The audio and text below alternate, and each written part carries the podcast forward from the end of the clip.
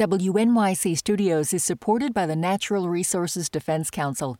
Using science, the law, and people power, NRDC is committed to confronting the climate crisis, protecting public health, and safeguarding nature. They address the impact of fossil fuels on communities and our environment. They help protect wildlife, public lands, and irreplaceable ecosystems that all living things depend on. They work to enact policies for clean air, clean water, and access to nature for all.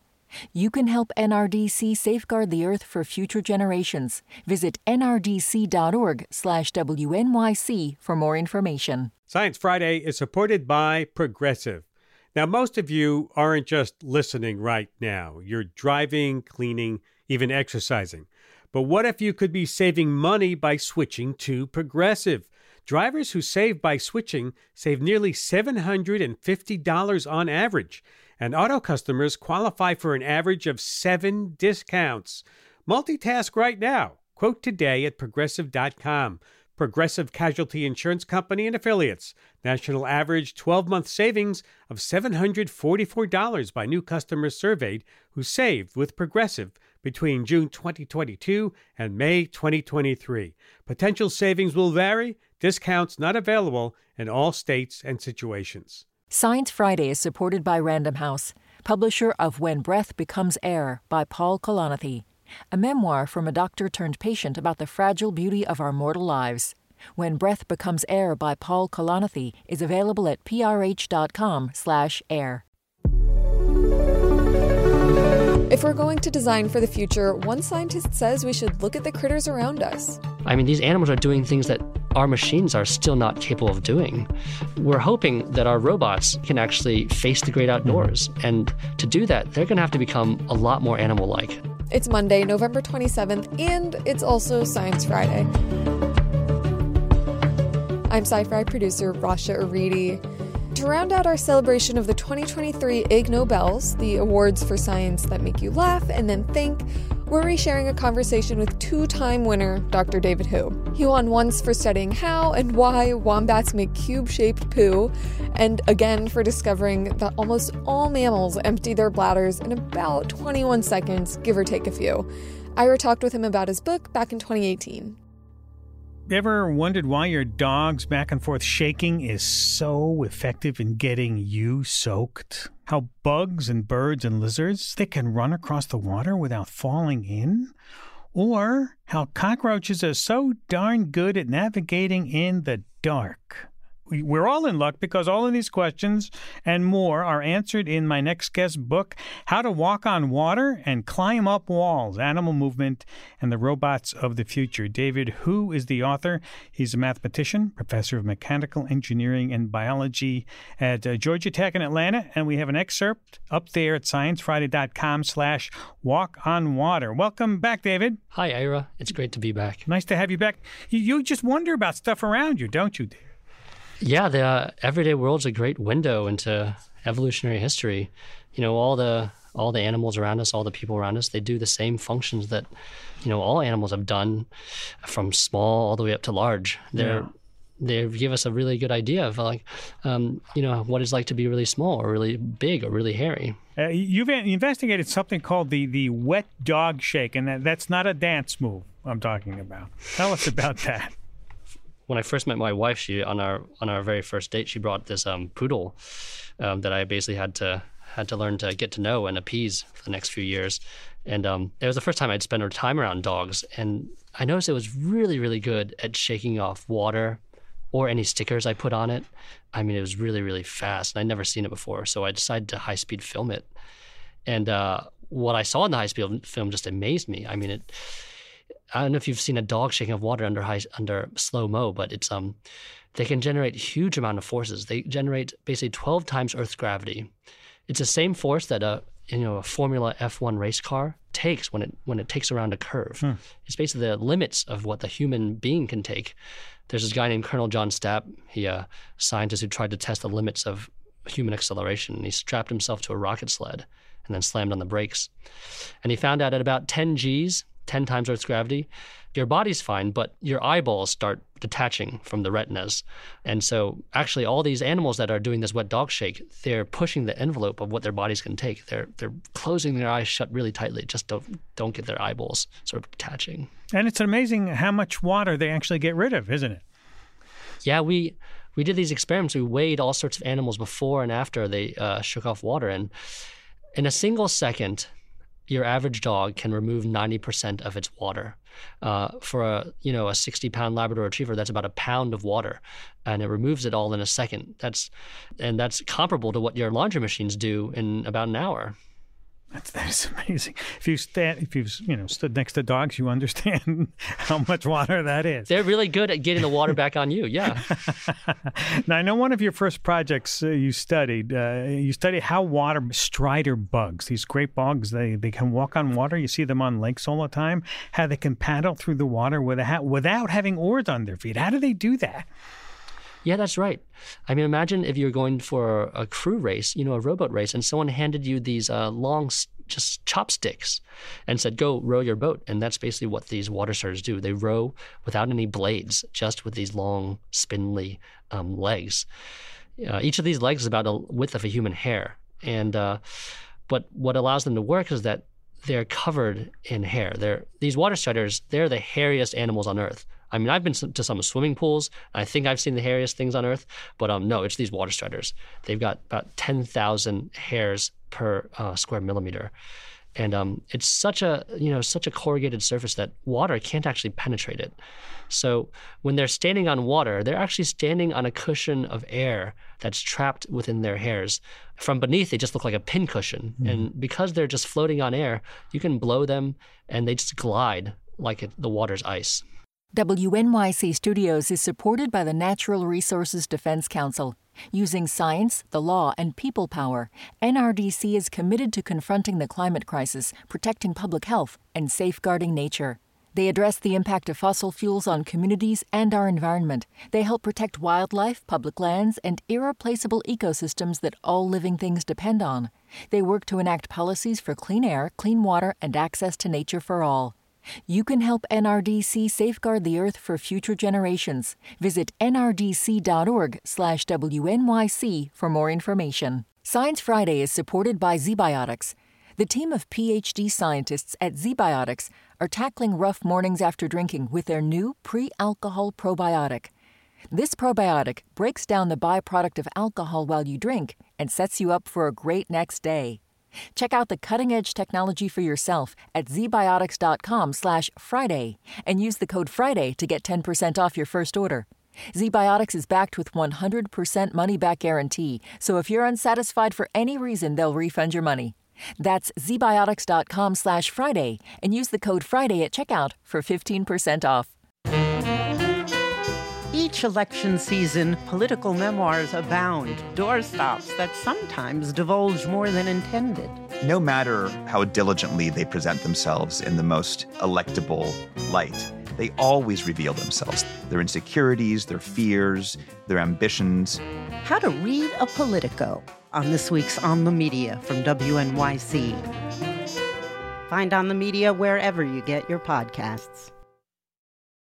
This is Science Friday. I'm Ira Flato, and we're revisiting a conversation I had in 2018 with two-time Ig Nobel winner David Hu about some of the surprising things animals can do, what those feats tell us about physics, and maybe teach us humans how to do things better ourselves. And we're looking for your questions, anything that tickles your curiosity in your daily life, something that might be solved by creating an experiment. Here's someone who might be thinking like that. Sean in Cincinnati. Hi, Sean. Welcome to Science Friday. Go ahead. Well, this has been bothering me for about 25 years, and I can't understand how it is that a fly can land on a ceiling. Well, Dave, what do you think? Well, flies, ants, and a lot of insects, they have a couple ways to basically walk on walls or walk on the underside of ceilings. And a lot of these ways would be difficult for us, but there's actually new technologies that are making it possible. So there are actually people that have built devices that are allowing them to climb on glass buildings like geckos and flies. So there's a couple ways that the flies do it. If you zoom in, imagine zooming in down to that little fly leg. First, they've got this little thing called an irolium. These a small balloon that pops up every time the fly puts its foot down, and on this balloon is a really thin layer of fluid. It's kind of like a glue. In fact, if you actually look really closely at your fly, and they've done this for ants, you'll see its footsteps. You'll see a trail of little drops of goo that it's left behind. It's the surface tension of that goo that allows it to stick. The same force that allows drops to cling to your ceiling or to your car windshield window, that's the same force that supports the fly weight because it's so light. So that's one way that the flies do it. They also have a series of hairs. They're the same hairs that the gecko has. I mean, there's an example of what's called convergent evolution, that two species, they don't look at all alike. One's way bigger. In fact, one eats the other. They have very hairy feet. And the gecko's hairs, for example, aren't just hairs. They're like Christmas trees with Christmas trees on the tips of the Christmas trees. I mean, they have a series of progressions that get more and more hairy. And it provides this really large surface area that's really close to that your ceiling. That provides a huge, what's called van der Waals force. You don't even feel it. When you pick up things, there's always a van der Waals force, intermolecular force between two objects. It's what allows pollen to kind of stick to your clothes. But when you have a really large surface area, it's enough to actually support the weight of these insects. And these engineers at Stanford have actually built versions of this where they've engineered arrays of hairs and made sure that they can hold on to things. If you remember, there was a big controversy about this. In Colbert Report a while back, people were saying Spider-Man doesn't exist because they have people had shown that if you try to scale up a spider's legs, it wouldn't be able to support the weight of a human. And that's because when you have a large array of these hairs, they don't act as good as just one hair multiplied many times. They start to lose their effect because the weight support is not equally applied to all these hairs. There's some parts that get too much weight, and those hairs peel off. Well, these engineers have found a way to basically create this little kind of yokes, like these things that are in front of cattle. There's ways to basically equally distribute weight. They applied these things to these hairs and made these handheld plates that allowed a student to actually climb up a glass building like a spider. Yeah. Let's go to Dave. Dave in Cheyenne, Wyoming has an idea for an experiment. Right, Dave? Yeah, I do. I have always been interested ever since I saw it with the levitating frog in the high-intensity magnetic field. Yes, go ahead. I wonder if that could be done with human beings. Levitating a human being in a high-intensity magnetic field. Interesting idea. What do you think, David? So that's used this idea called paramagnetism, where organic things like things made out of water can actually become like magnets. The big issue was that magnetic field, which was I think in Europe, was only big enough for strawberries and a frog. They still haven't made one that's strong enough to levitate a person. But the frog, so that guy who won it, Andrew Geim, he's a fellow Ig Nobel Prize winner. He tells me that the frog was fine. So it's possible a human could do it too, but they would need a much bigger magnet. And that was the most expensive magnet they had, and it was just big enough for a frog or a really tiny human. Somewhere Galvani is laughing about that experiment. I want you to recount for us, because you have a great story in your book. You open your book about a story about you as a new father. Let me put it that way: an event that happened to you as a new father, and that launched into an investigation of yours. Did I give you enough information? Yeah, we can talk a little bit about what it's like to be urinated on, So yeah, when you change kid diapers, they sometimes they play games, and one of their games they play is let's wait till the diaper's off to urinate. And there was a time that happened, and I was kind of shocked. And one of the things I was shocked by was how long it takes little kids to urinate. I mean, if any parent that's waiting for a kid in the bathroom, you think if you're smaller, everything should be faster, but no. Urination takes about the same amount of time. And from my measurements, it was about 21 seconds for about a 10-pound kid. And those were comparable to my own measurements of my own urination time. And it just struck me, because if you're 10 times smaller, you should have 10 times less urine. Urine's a byproduct of the blood, urea, and the bladder should be 10 times smaller if you're smaller. So I couldn't wrap my head around it. And, you know, I got a PhD in fluid mechanics. I couldn't understand why it takes the same amount of time if you're smaller. So I sent some undergraduates, one of them who's now a professional urologist, which I'm super, he just, lifelong learning, just couldn't stop the fun. And they went to the zoo, and I tell them, you know, bring this stopwatch and bring this dirty old bucket and this camera, and, you know, don't come back until you've taken all the animal urination videos and measured all the urination volumes of every animal in the zoo. And they took me seriously, and they actually did come back in a few weeks. They smelled disgusting and splattered in urine, and they told me the very worst was the rhino. They were kind of traumatized by the rhino, but I said, just tell me one data point, and then I'll know everything I need to know. And that's the elephant. Just tell me how the elephant goes to the bathroom. And they said the elephant doesn't listen to anything they tell it to do. It just wakes up in the morning, but when it does wake up, it takes a long urine. And they put this kitchen garbage can. It's about 20 liters. You know, very large garbage can, can last for a week, and it fills the entire can. And I said, how long does it take? And they said, well, that bladder is about 100 times as big as your wife's dog, and it takes about 21 seconds. And I said, that's the most amazing discovery I've ever made. That's pretty much, this is the pinnacle of my career. And it turns out it's because of, they have this long pipe in their body. So doctors and veterinarians have long known that in the body there's this thing called the urethra. My kids call it the pee-pee pipe. And I have to tell my kids, boys have the pee-pee pipe and girls have a pee-pee pipe. It's just, in different places.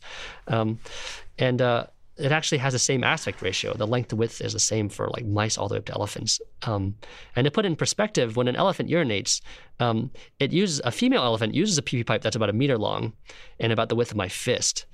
So if you imagine that pee-pee pipe's like a highway, you've got, we wish we had this in Atlanta. We'd have like 20 lanes for the urine to come down.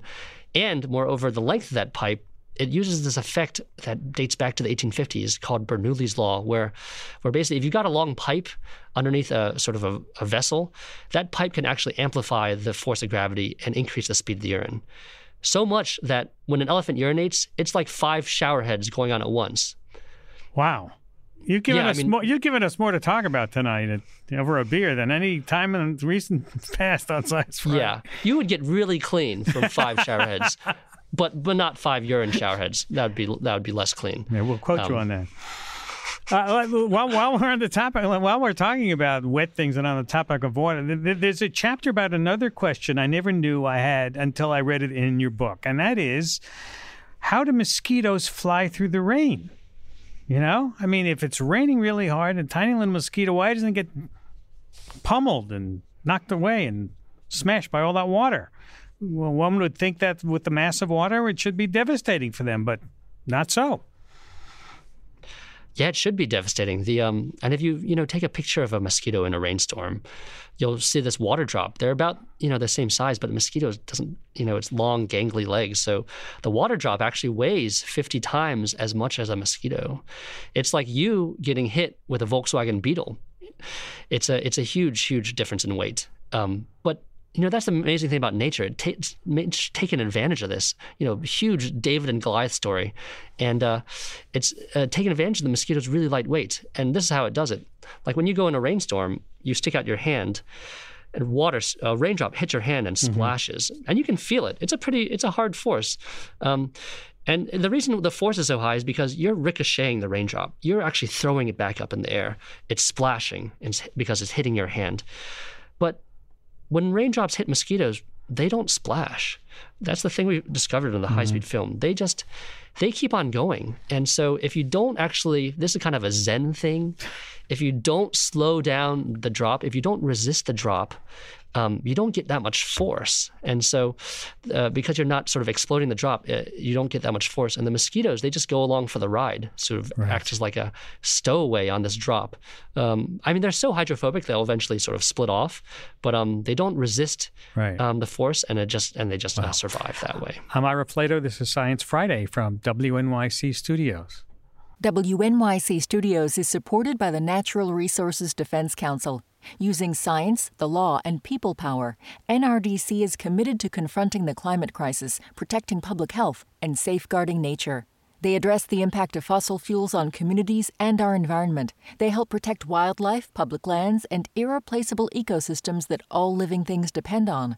They work to enact policies for clean air, clean water, and access to nature for all. You can help NRDC safeguard the Earth for future generations. Visit nrdc.org/WNYC for more information. Science Friday is supported by ZBiotics. The team of PhD scientists at ZBiotics are tackling rough mornings after drinking with their new pre-alcohol probiotic.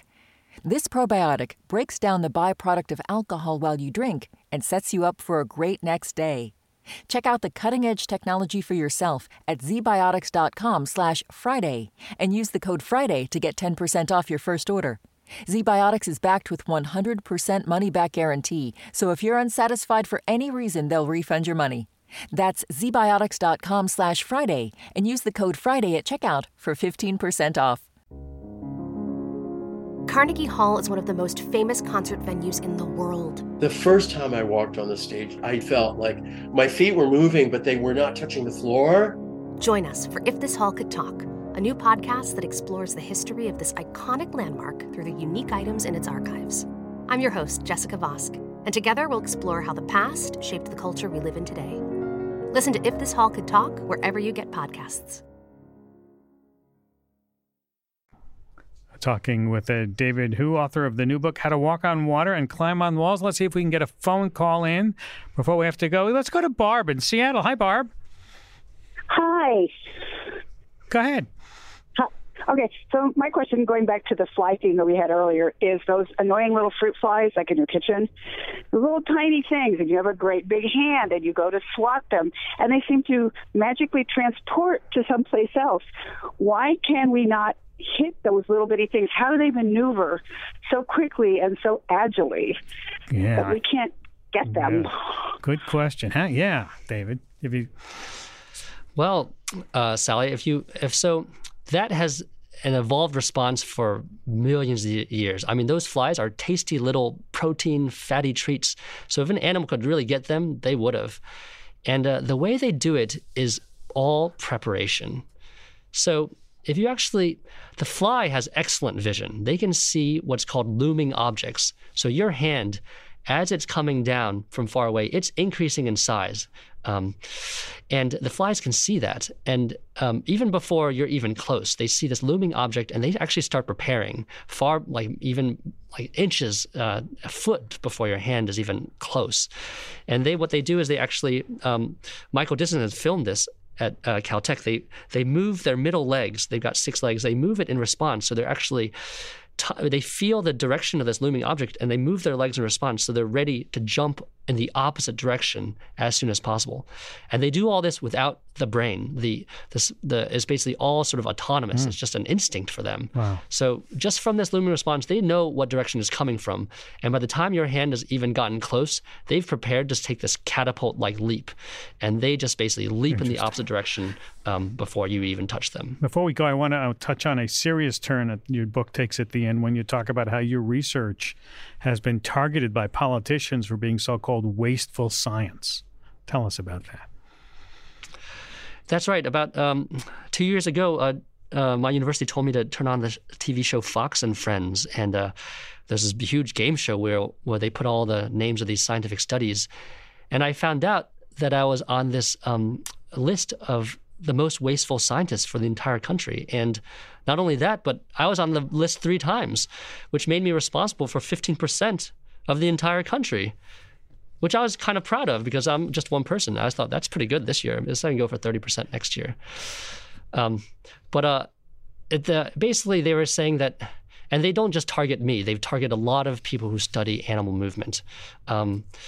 Sheila Patek's Fight Club for Shrimp, basically people are studying how shrimp can, use their fist to break open mollusks, treadmills for shrimp.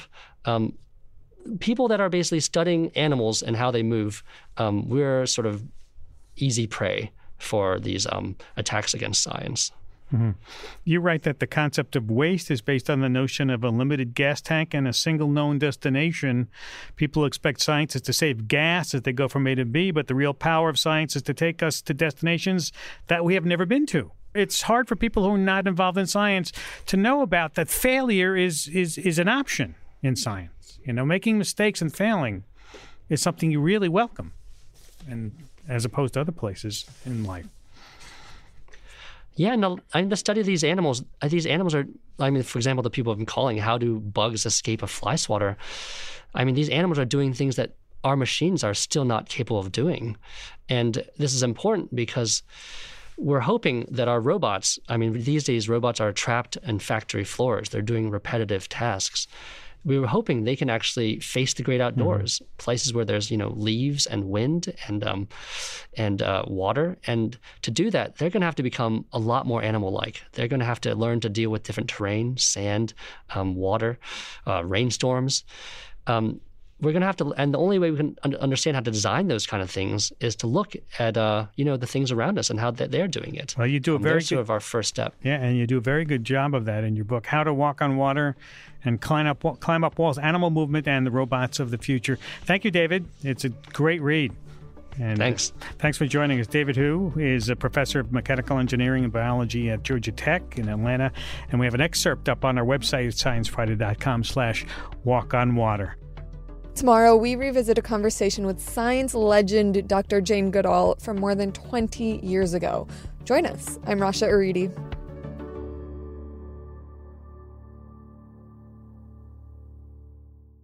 WNYC Studios is supported by the Natural Resources Defense Council.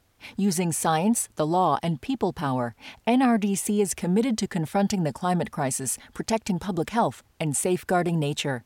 They address the impact of fossil fuels on communities and our environment. They help protect wildlife, public lands, and irreplaceable ecosystems that all living things depend on. They work to enact policies for clean air, clean water, and access to nature for all. You can help NRDC safeguard the Earth for future generations. Visit nrdc.org/WNYC for more information.